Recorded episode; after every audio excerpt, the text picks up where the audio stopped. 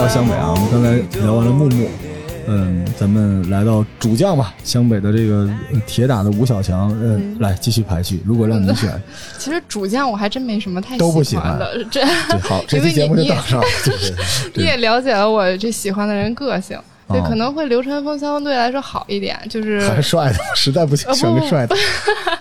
没有没有没有，就是可能是人狠话不多。嗯，呃嗯，，我我个人是比较喜欢流川，啊，对，嘿，好，因为因为是他是一个学习能力很强的，是的，是的，呃我我喜欢学习能力很强的球员，嗯，就是你你吃过一次教训之后，你马上就可以有脱胎换骨的表现。我觉得流川这一点是个人会比较欣赏。嗯，这边有一个点哦，就是里面的工程，哎湘北的主将里面，嗯。我们一个一个讲。哎，工程这样的球员呢、在日本的高中里面，我用四个字形容，叫满地都是，他就是最真实的日本太多了。而且工程还是属于那种中间级别的，对，因为他投射不行，因为他投射不行。日本这种身高的后卫，一号位啊，每一个外线投射都是非常精准，而且那种攻守转换的能力啊，很可怕，非常可怕。那如果再回头讲像山井的这种这种球员的话，呃，很多的日本的就高中里面的王牌射手，也差不多就是在这个身高区间一，米八四，呃，一米七七到一米八五之间。嗯，那如果这个这个山井的这个身高能够扩张到一米八八到一米一米九左右的话，那就已经是到国青级别了。就这个是哦。蛮可怕的。是，整个这个书都是就是男人的那种 那种悲歌壮志啊！你看，工程要对决的是自己的身高，对。三井要对决的是自己那个那段放浪的岁月，工程还算是说这个反应还很快。对，他有速度嘛，对，可是像他这个身长身高，他没有这种外线的话，实际上在日本的高中篮球里面确实是很吃亏。这也是湘北这支球队的一个大问题，对，就是他有弹跳的人必须飘在外边投三分，对对吧？就是流川枫投三分，每次我看我都着急，就是我那时候我们教练看我投三分也着急，说你这个个你投三分，那比你矮的那些人干啥？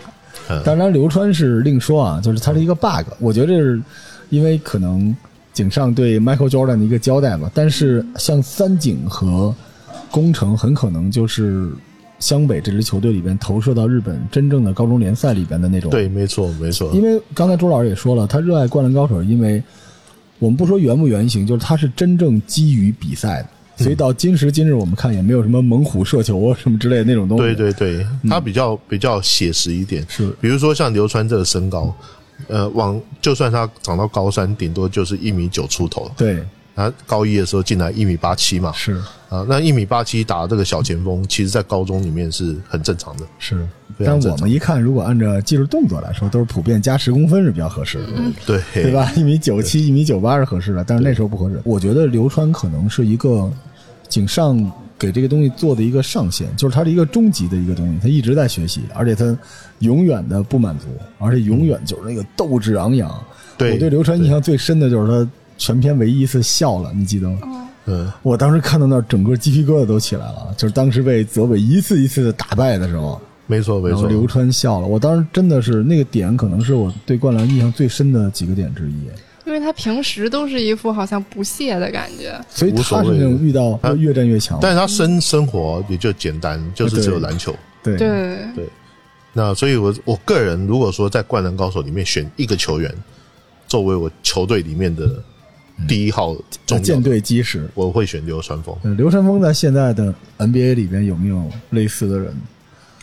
嗯，防守还好，但是主要是进攻，进攻无解，可以单打。因为他的身材我们这，样，我们按 NBA 的标准，我们得给他加十公分。如果再给他加十公分，那就是到呃一米九八两米，差不多这个位置吗？还真不好找。好像是这种进攻无解的，就科比之后好像没有这种类型的进攻鬼。现在 NBA 好像这种进攻之鬼，就是你看刘刘川动不动头顶的那个犄角出来，这种罕见啊，呃，很罕见。大家。打的都太屁，现在都是打投外线啊，什么那些都都太多了。对进攻型的，像德罗赞但是，但你看刘川他的进攻的很多方式啊，嗯，他是很多样的，对什么都有，呃，什么都有。他有的时候他可以，你看他刚进湘北的时候，然后问你打什么位置，我一号到五号都可以打，嗯啊，这种这 这种狂进也是，其实以他这个身高，在初中他确实是一号到五号是的，是的。都可以打。所以现在这也是 NBA 就是稍微有点差点意思的感觉。对，那当然要告诉球迷的是，我们不要以中国球员的标准，因为中国球员的平均身高比日本要高出高高很多，但是如果在日本的高中里面，嗯，确实像刘川这样的身高是很理想的二号位、三号位的，是。这样的一个。开了你去都能对打上了，对你去那儿打男篮你都有位置了，嗯，你就算大高个了已经。啊，对，我们再说回 NBA 吧，就其实现在 NBA 是这样的，有砍分能手，嗯。但是很多砍分能手都不攻框，就比如说 James Harden 就是很标准的这种类型嘛，杜兰特也是投射型，但流川枫是一个可以扛着无数人往里冲的这种人。对对，科比那个时代的，就是带节奏因为我特喜欢，我是科密，我后来变成詹密了。但是因为老詹是一号位到五号位，他都可以打组织，这但是科比不是，就是永远的那种进攻鬼。我觉得进攻它符合日本人这个武士刀的这种这种东西，就是有来无回，就这么一个东西。应该是说流川他会塑造出一个比较冷冷酷 cool hand，嗯，而在篮球术语里面有一种叫 cool hand 冷手这个词汇的意思是指说这个人啊，他的进攻不留情面，而且是非常非常的那种无情啊，非常无情的那一种。呃，他对，其实如果你真的要说流川像谁，我觉得有点像科比。对吧？有点曼巴。有点像科比的那种、那种味道。嗯，我曾经被流川枫就是坑过，不是激励过吗？特别有意思啊，因为那个没女朋友嘛那时候，然后这个好好像打篮球好会被女生喜欢，但是我印象最深的就是刘晨峰经常说我要成为日本第一的呃篮球运动员嘛，高中，然后我我也被激励了。那时候我在我们家门口一个小破篮球场，然后跟一帮大哥打球，打到后来我投进了好几个球，然后有一个大哥说你挺厉害的，我就跟他喊我要成为北京最厉害的高中的篮球运动员。大哥，你有病吧？好中二啊，对，特别中二。但是男人如果中二才才帅，知道吗？中二就是帅。这话得别人说吧。对没事儿，这流川枫啊，咱们接着说一个不显眼，但其实也是舰队基石，就朱老师放弃的另一个舰队基石赤木刚宪。嗯，赤木刚宪其实造型，咱们只不是说原型，就造型肯定是尤因的。呃，肯定是尤因。嗯，对，尤因有一个我印象最深刻的一个动作，哦，是有一年在一九九四年，他们击败步行者队，然后他站上了这个记录台，哎，然后双手高举，呈现一个大字。那个动作我一直以来印象很深刻。那当然，这是他两次打 NBA 总决赛，一次是九九年，一次就是九四年。但是他那一次九四年是输给了奥拉朱旺啊。但是呢，尤因无论如何在当时的 NBA 里面，他是一个非常具有领导能力，至少他有一个这样的一个形象。是，那赤木刚宪当然毫无疑问也是有这样一个嗯，而且尤因有一个外号，确实是叫星星，主要是外形、颜值问题，颜值但。颜值问题，颜值问题就确实是这样，不是说有什么种族歧视。对对对，颜值问题。但是呢，这尤因确实在这一方面，他的一个形象是这样。嗯，那可是我们在《灌篮高手》里面所看到的赤木哈，赤木就《灌篮高手》里面的赤木是一个非常典型的传统中锋，是他的技巧其实没有那么多。对，就是扎实，没对，有扎实，他有防守，他会防守，他有篮板球，有一个背框，对，但是他的进攻技巧就没有那么多，是。所以这是赤木他后面他所经常去碰到的一些问题。是被和田给完爆了，但是只能说外形像，技术可不像。尤因可是有一手中投啊啊，对。尤因的那个中投和勾手，你很难看见赤木用中投和勾手，他就是靠力量碾压，然后转身，是吧？然后毕竟他把尤因啊，他这个基本功啊，从高中他已经是练得非常非常扎实，然后大学又念这个乔治城大学，又是最好的 NBA 的中锋培训学校，这个是没有办法。但井上雄彦给赤木安排的结果不是特别好，因为最终是没有得到那个体大的招募的。对，没错。不过话说回来，我觉得赤木哈，这也说明了一件事情，就赤木在那一个年代，就是那时候的高中里面，他不算是太出色的。哎，也就说明了这个漫画的真实性和残酷性，对吧？有一点很重要的就是啊，赤木，我们如果大家还记得，曾经讲赤木他在地区比赛的时候，他的数据有多么多么惊人。嗯，那个数据很惊人是一定的，因为有的时候地区比赛他的实力落差很大，所以有些数据会变得很夸张。但是能不能打，那是要眼睛看了之后才知道。是。然后最后就是，咦，我最爱的球员樱木花道，我北航啊四年，嗯，有三年我都是漂的红头发，你敢信？真的。后来我当时跟我老师，老师对不起啊，姚老师，我跟我老师说我那个有皮肤病，所以我这头发就不行，然后我就专门弄成，然后我北航也一直我打篮球都是十号，我太喜欢樱木了。但其实不是技术细节啊，因为我其实是一个长两分的选手，啊我不是樱木那个类型的。樱木花道可能他不属于篮球，他属于井上雄彦对于篮球位置和技术的某种认知。嗯他应该不是一个篮球运动员。就是这里边就是所有我们这些人被激励的那种斗志，因为樱木身上全都是奋斗，比如说快速的成长、屌丝的逆袭，然后到最关键举与刀那种性格，就是你看我这个店里边挂这大画，他问那个安西说：“老爷子，你最光荣的时候是什么？是全日本时代吗？”我就是现在，我靠！我当时哭着看的那段啊，嗯，我从现实上来讲，樱木这种球员有没有？有，哦，就是经过短暂的训练，加上他自己的开悟跟努力，训练很短的时间，你能够上得了场，嗯，比得了赛，然后还能够打出一定成果的人，有，这个在高中里面是有的，你可以去找得到这样的球员，但是你要给他很明确的任务说，我要你干嘛，你就很简单的就做那件事情就好了。所以像里面哦，呃，赤木让樱木专心去抓篮板球，我觉得就是很很显然去想到这一点。是，所以这一点也是让我，因为我到后来到两千年以后，我开始采访台湾的高中联赛，我也去仿着《灌篮高手》的那样里面的一个角色，哦去看台湾的高中球员里面有没有类似像这样的人，还真有。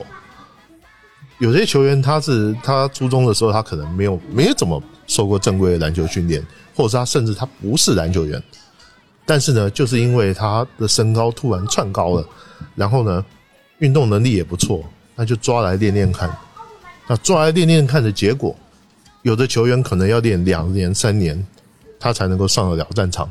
可是呢，有的球员就不用，那就是表示他有天赋。这个天赋不在于他的运动能力，而在于他的理解能力。嗯，让我最佩服的一点就是说，他能够去理解一些东西，然后让他在场上一场比一场进步，这个是最了不起的。而且他训练还挺刻苦的。你喜欢樱木吗？我不行哈，啊，好吧，你老是拿你个人这个情感的喜欢，这个作为运动角色的欣赏，我觉得就有点太过了，太嚣张了是吧？不不不不，我说谁像他那么我现实生活中就是樱木那个智障？我经你你这个话聊的，我经常在我那个到处写我是天才什么的。我整个在很长一段时间就是被他激励，人人都觉得他是傻瓜，但是他的奋斗是能激励别人的。我的人生观就是奋斗、奋斗再奋斗，就是这种。篮球就是一个很热血的东西嘛。对，就是超级热血。而且樱木其实，嗯，在 NBA 里边是之前在三 D 这个说法之前还有一种二 R，就这个人就是两分、两分和篮板。其实樱木就是两个属性，篮板加两分，而且还不是长两分啊。对，一开始是经常 NBA 会出现那种，就是全场就原来那叫还还有灌篮吧，也算吧。呃灌篮算技能吗？就算吧，好吧。其实其实说白是防守。防守，对对对，有防守，对，其实我我以前在看 NBA 的球员里面啊，有很多这种类型，比如说像本华莱士，哎，本华莱士其实是很樱木的樱的是的一个防守超强版。对，啊，樱木的超强版，他的那个投篮你简直看不下去。但是你只要进入到他的那个范围里面，我觉得他是从奥拉朱旺以后防守还超过罗德曼的一个球员。禁飞区，而且他还矮。对，你要说只是防守篮板，小乔丹也是，但是他高啊。樱木就还不高，他是属于轻型的，但是防守是特别厉害的。因为本华莱士，我觉得啊，如果是咱俩这种发型的话，也就两米。对对，因为理了那么一个发型才两米零四，对他讲是讲说他大概两米零零三左右，嗯，但是我觉得看过他本人，我觉得没那么高。对，啊对，但是，你要知道他的盖帽、他的抢断、爆发力、力量啊，力量，那个是都可以跟奥尼尔相比对能顶比拼的。所以这个是一个，就是说他的本能啊。嗯，里面我觉得锦上学院画樱木，他有两个地方讲的很好。第一个是讲到樱木的本能，就野兽般的本能。对，你有一些球员，他就是有一些本能性的反射动作，他会去做。那他会去做的时候，你不用特别去教他干什么，你只要告诉他规则是这个样子，他就会去把它做得很好。比如说他的二次篮板，他的连续的弹跳，他会动脑筋，他自己会动脑筋，怎么样去把这个东西给给做好。这个我觉得是一个天赋球员的一个表现。那另外一个就是他本身，包括说他的练练球的这种状况、努力成果啊，有些技术他是在短时间之内，他可以他可以迅速提升的，这个就是很了不起的一件事。所以我觉得他挺坏的，井上老师，就是所有不打篮球但是个儿高的，你看完这个吧，你有一出路，对吧？你就去抢篮板嘛，你去练一练，看看但行不行。但是哈，我也要强调，这种球员哦，在日本没有，哦，这种球员在日本是没有的。你刚刚讲前面讲的什么三三井啊、流川啊、呃宫宫城啊城赤木这些球员，在日本高中里面都找得到。像樱木这种的是没有的。所以我说嘛，他就是井上老师关于这个篮球之神的热爱的一个化身呢。嗯，这个人是在日本没有，在美国可不少，有好多上大学才开始打篮球的，对对对因为天赋秉异嘛。对，所以很多人说樱木是丹尼斯·罗德曼啊，但是实际上这个我们知道画这漫画的时候，罗德曼还不在公牛呢，对，对吧？所以你要说一个红头发穿着这个红白相间的衣服，这个肯定是井上老师没想到的。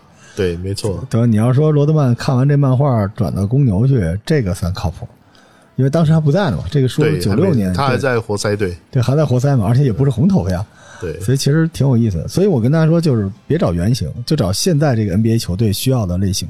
说到这个呢，我们既然跟朱老师做节目，就得聊聊当今篮球安西教练这个原型。这个 这原因可以聊聊啊，可不是我。我我刚想说，他 突然笑了。安西教练是谁呢？Chuck Daly 加 Phil Jackson 嘛。其实啊，其实是这样子，就是说，因为他这个学校，他们我前面讲的，他篮球是社团，是所以他这个学校的通常他学校里面的教练，啊并不是社团老师，他应该是学校外聘的是，啊，外聘的。那当然也要看学校他对于这个球队他的重视程度。那学校它有独立的篮球馆，那么也外聘了一个教练，可见学校对篮球队还是挺还是比较重视重视的，还是比较重视的。那另外一方面呢，就是安西教练他其实他就是日本，他有很多的这个退役的这个教练、退役的球员，他经过一定的管道之后，他可以到学校去任教。嗯，那有的人他可能大学他也带啊，高中他也带，同时带呃，但是在带初中，只要他时间他嗯能匀得出来的话，那是可以可以美国美国也这样，对吧？，对，对。那所以呢，重点是你时间要能够腾得出来，嗯，腾得出来，那就可以。有一点我觉得特别有意思的是，那个时候林南的那个教练还是海南教练，我忘了，还去特别去跟这个安西教练致意，哎，鞠躬，鞠躬啊。这个就是日本他的篮球圈里面一个不成文的一个文化。年轻的教练对年长教练，他是要有等级之分，就他有上下之分。嗯，我曾经有一次啊，去就是日本，然后跟着台湾的教练，还有陪一些日本教练去喝的 sake。年长教练要做上手，哦，年轻教练做下手。上面的没喝酒，下面的不能喝。他有这样的一个上下之分。你看咱中国就好，我那时候在青岛跟蒋清泉教练，然后什么李春江什么，大家互相光着膀子摸着背吃着串儿，对对对对对，那一定是是年长的先 嗯先动，所以所以这个是还还是蛮蛮讲究的。嗯，我们说完这个安西，我们说这个湘北，其实如您所知，它应该是一支什么球队呢？这个球队挺奇怪的啊，它其实还是一个梦幻球队，四平八稳的一个梦幻球队。但是你有没有发现呢？哈嗯，不管是哪一支球队，像湘北，即便是湘北，嗯，他的得分其实都集中在五五个先发，是。他的板凳得分加起来都很少很少。是，这这个是一个很写实，对，关键是写实，哎，因为日本的高中球队就是这个样子，他人才可能拿不到那么多。啊。他的对他的人真实能打的，一场比赛能打的就顶多是七个人，七个人八个人撑死啊。是，这个是跟我后来在台北看台湾的高中比赛的时候是感觉很不一样的，因为台湾的高中比赛，他的球员起码都要用到八个人以上，然后呢，防守压力就能够用的比较大，体力够吗？体力够。但是日本的高中联赛啊，它有一个比较大的问题，就是他打的是进攻篮球，所以他在防守方面他就没有，反而没有说用用那么好。都刷分嘛，两边。对对，会刷分刷比较重。嗯，所以湘北是个什么样的球队？你想内线有大中锋坐镇，是吧？然后外边又有那种顶级的持球攻击者，然后还有无球跑动的接球他，算是每个位置都很齐的。对吧？你看三井，其实很多人说是什么雷吉米勒啊什么之类，但其实有点跟克莱有点像，因为你也有攻击啊，对吧？三井也有突破，然后也能组织，就是他也能防守，也能防守，而且他是那种比较狡猾的那种防守啊，经常造人撞人犯规什么的，其实挺克莱的吧？对，对，然后那工程的现在如果在 NBA 要找一个这种类型的，已经很罕见了，因为没有投射的就不行了。隆多，Raja Rondo，呃，这但是好像隆多又不是一个纯推快攻的类型对呀因为因为工程他的防守是赌博型的抢断，对吧？真正好的防守应该是压迫型，而且隆多的身体素质还挺好的。对，所以我觉得工程是应该说是这这一个队伍里面的哈，嗯身体素质是比较一般的。有有点是虽然他很快，但是他的这种快放在日本的高中的后卫都快。真的不算都快什么。。所以其实你看这个，我觉得是井上大神的一个安排。嗯就这个球队，其他有那种梦幻设置，对吧？然后顶级的，所以他可能留了一个弱点，因为咱们刚才说了，他最喜欢的是顶级高大双能卫，对所以实际上他就要给湘北留出一个被人暴打的点。是比较弱点一个，但其实樱木的很多技巧都是他教的嘛。他跟樱木其实应该是这样的，就是半导师关系，就是因为在球队里边是罩着他一个哥哥嘛。嗯，对，但没错。但其实樱木主要的防守什么之类的还是跟赤木学。嗯他们俩最多的联盟是一个是才子，一个是晴子嘛。对对对就是，但是对。工程可能，我我再说另外一个三个情啊，就跟我们刚才说木木的工程，就是可能在篮球队里的那种小孩儿，真实的那种孩子，就他唯一能做到的就是快吧，对对吧？你也没办法让自己真的跳得很高，长得很壮。那工程就像工程这种的，就是作为这个，比如说全场紧逼的时候那种突破的是。突破手是，啊，这个是能够做得到的这。挺多的嘛。曹芳、无忧 就全是这个，就是突破很强，但是人没投射啊，没有曹曹老板投的准。工程，所以我觉得可能是湘北的一个弱点，但也是湘北就是最燃的进攻这个指挥官啊，发起的时候他是那种，而且工程您发现吗？他不像日本传统篮球漫画，就包括灌篮里边，他不是指挥塔，对，对吧？这个就要讲了哈。通常啊哈，有一个很有意思的情况，就是说，一一般来讲，学生球队里面，控球后卫通常是要是最强的那一个，是因为控球后卫持球的时间最长。那当你的其他队友被对方防得很死的时候，你要做投射，也只有控球后卫有那个机会。所以控球后卫一般来讲，他的进攻火力一定要很强大。嗯这不论是在美国的大学篮球，还是在高中篮球，这个是一个铁律。除非说我每一个位置都很好，那我的控球位可以差一点。那控球位在日语日本的那个篮球术语里面有一个很好玩的名词，叫做司令塔。哎，司令塔就是我们一般讲的总司令的司令，司令塔这名字听起来非常的牛逼啊！呃非常牛啊，嗯啊，那他就等于是发号命令的的那个。那传统里面日本的这种高中比赛里面，他对于控球后卫的要求也是非常高的。所以其实工程某种角度来说，就是一个一把火，就湘北是有火来弥补技术缺陷。其实你去看看啊，湘北所有碰到的对手里面，工程到底能排在第几？是真的每次都遇到了挑战，每一个都几乎都比较好。让我最揪心的就是最后破那个山王的联防，就完全靠速度冲过了一次防守，对，就完全靠速度。所以其实这个可能是现实吧。灌篮高手为什么这么热爱呢？就有些人是有天赋的，有些人是，包括赤木刚宪也是，他的天花板你是能明显的看到的，但是他通过他的努力，能够创造出一些名场面。就工程那个手上写的，是吧？才子给他写的最快的后卫啊，谁也不怕什么之类的。天下武功唯快不破。对他是一个这样，但是实际上我们想说的不是唯快不破，就是唯努力不破这种工程。所以湘北这个球队就是在现实生活中会有这种球队吗？他这个球队的。优势和劣势太明显。首先，湘北，咱们先说优势吧。优势在各个位置上，因为他防守应该是不错的，对对吧？他的赤木加上首先他的高度哈，我觉得还还可以。是的，平均身高可以。你的一个，比如讲像赤木，他有一米九七吧，嗯，啊，就是他的以一个高中生高中球队来说，他的平均高度还算是很不错，可以了。我讲的是日本高中的平均高度，是因为日本的一般高中的中锋。他不会超过一米九，过不了一米九，对，过不了一米九五，也也不一定有那么好的防守。嗯，然后他二中锋，也就是像樱木的那个那个位置，他两个前锋，呃，还有加上流川，两个都接近一米九。对啊，实际上这在高中里面，我觉得这种身材是很了不得的，呃，相当了不起的。一个中锋，大家别看不起日本啊！就是你说咱们这帮打篮球的，对，反正国内我们那时候我在我们学校打二中锋，我就一米八六，当时已已经算高了。其实啊，其实啊，这已经很不错了。我举一个例子讲，我曾经看过有一支台湾的高中球队拿冠军的中锋一米八七，打着人家一米九八的打的哇哇叫，因为你只要会有脚步，脚步你懂怎么策应。啊，实际上他就跟那个和田一样，非常像，非常厉害。只要你技术好就行。对，你要只要你技术好，加上你的队能够搭配好你的队友，其实那很可怕的。所以湘北这个球队其实是有进攻套路的，就是井上老师也让大家看到了嘛。对，快攻嘛，对吧？对，快攻是进攻套路，然后中锋落阵地，他还有射手，有射手，但是他射手稍微集中了一点，就是他最大的弱点其实还是攻城这块。这也是日本高中篮球里面一个特色。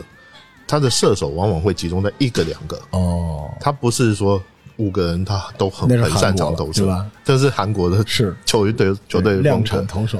所以我记得在两年前啊，包括像腾讯有办的一个叫做有点像是灌篮青春还是什么的名字，就是找日本的高中打啊，日本的高中的那个有一个福冈第一那一所学校，当时是日本的霸主啊，他们的控球。叫做河村永泰，一米七二，这是比工程至少高三个级别的后卫啊。然后呢，加上他们的那个主力射手，其实也就是一米八左右，那都是神准无比。嗯，那那些射手啊，其实我觉得他们的一个最大的特点就是观念很清楚啊，该出手的时候就出手，然后该动手的时候就动手。因此，像湘北那样的一个球队啊，其实。如果在真的是从灌篮高手里面画的话，打败三王那是运气不错，嗯，但是输掉那很正常，很正常，因为他配置还是有问题。对，还有我们今天无论如何要把这个湘北这个队给他说透了。就现在他的整个进攻是有点问题的，因为他持球突击手其实就流川一个，因为他攻城等于跑快快攻的时候可以，但是人家身高受限嘛，他就没法往里面穿插。因为湘北应该是一个相对重型一点的球队，嗯，就看起来他是。等于攻城在外边，其实远程它也不叫侧影，它就是走一个穿插，然后主要是三井是无球，沿着三分线跑。对，所以所以如果流川不会传球，那这个球就很难运转。这就是之前湘北的问题。对，湘北所有的这个胜利都靠单一位置的绝对碾压，而不是球队整体。但是井上其实是特别喜欢 teammate 的，所以湘北其实并不是一个，就他们精神上互相依赖。但从战术层面上，基本都是一对一解决问题，要不就是推快攻，对啊，对吧？快攻能推得起来，因为工程肯定是比较擅长推快攻的嘛。所以其实打下来，现在这种球队不能说 NBA 的模板了，就是职业球队就别说了，就现实中这种球队，其实它不会很顺，因为现代篮球的发展已经不是说一个人就那一下。其实你有没有发现一件事情啊？在我们看到的这个《灌篮高手》里面，很少去讲到战术的问题。是，其实像对付像湘北这样的球队，你一个区域联防守得好，这个球队可能就麻烦大了。是。然后顶住赤木刚宪，然后外边对付区域联防，对付一下围一下流川就行了。对，对然后不要让这个三井太舒服的拿球。对，而且关键流川也不传呀，三井怎么舒服能拿到呢？除非这个球打到里边开山哨的。所以像那个在打三王的时候，他很累啊。山顶被一定四区域嘛，对然后三井被粘了，他没办法拿球。是那你其他的人啊，一对一你又不占便宜，一直以来三井接球就是个问题。在翔阳的时候，其实就是因为他爆种了，翔阳被那个长谷川就给贴的很厉害很厉害，就是因为他爆种，当时就是三井最后他这种投射属于抽风型的，J.R. 史密斯那种的。对，抽进去的，不然的话，其实，所以你看，咱们看湘北，就是我觉得井上他很懂这套东西，所以他设置了一个这个球队，或者就这么说啊，就是我有很多朋友在聊说，灌篮特别假，因为一支球队就先发几个人能打高中篮球、其实一点都不假，高中篮球、啊、就是这个样子。你是你如果不看 NBA，你知道一个球队有十二个人呀、这是高中篮球，而且还有一点就是湘北其实是有很多弱点的，我觉得很多时候是靠单干，并不是靠整个协同的。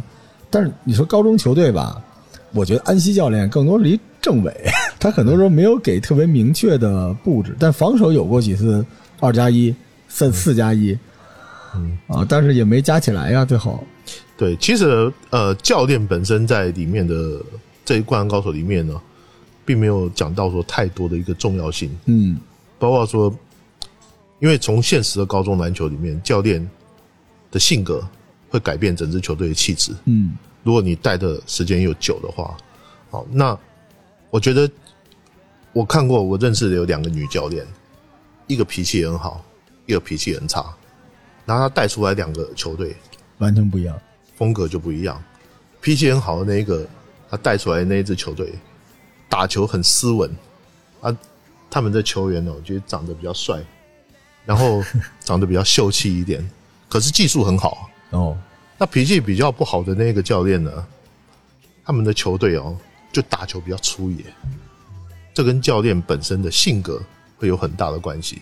我觉得，如果锦上球员他如果能够再观察再久一点的话，尤其是对付看到说有一些传统球队嗯，的话，我觉得他会看出更多不一样的东西。可能因为我觉得有点可惜，就是说《灌篮高手》里面就是教练对于球队的影响响并没有稍微少了点对，少了一点。这更多的可能是在训练上，而在现场临场指挥，如果能增加一些有趣的战术，在那小板上画一画，可能更好玩。对，，其实里面最多的大概只有就是三王工工业那个教哎练，，有几次，我觉得他对于整个球队的一个指挥，我觉得是一个比较琢磨比较多的地方。是但是其他的，甚至连安西教练，我都觉得并不是，嗯，并不是关键时刻老病，讲的很多。关键时刻生病了，然后那个丰裕的跑轰教练就压根儿就不是教练了。哎，对，所以其实我觉得景川老师也也也算是以己之长博人之短吧。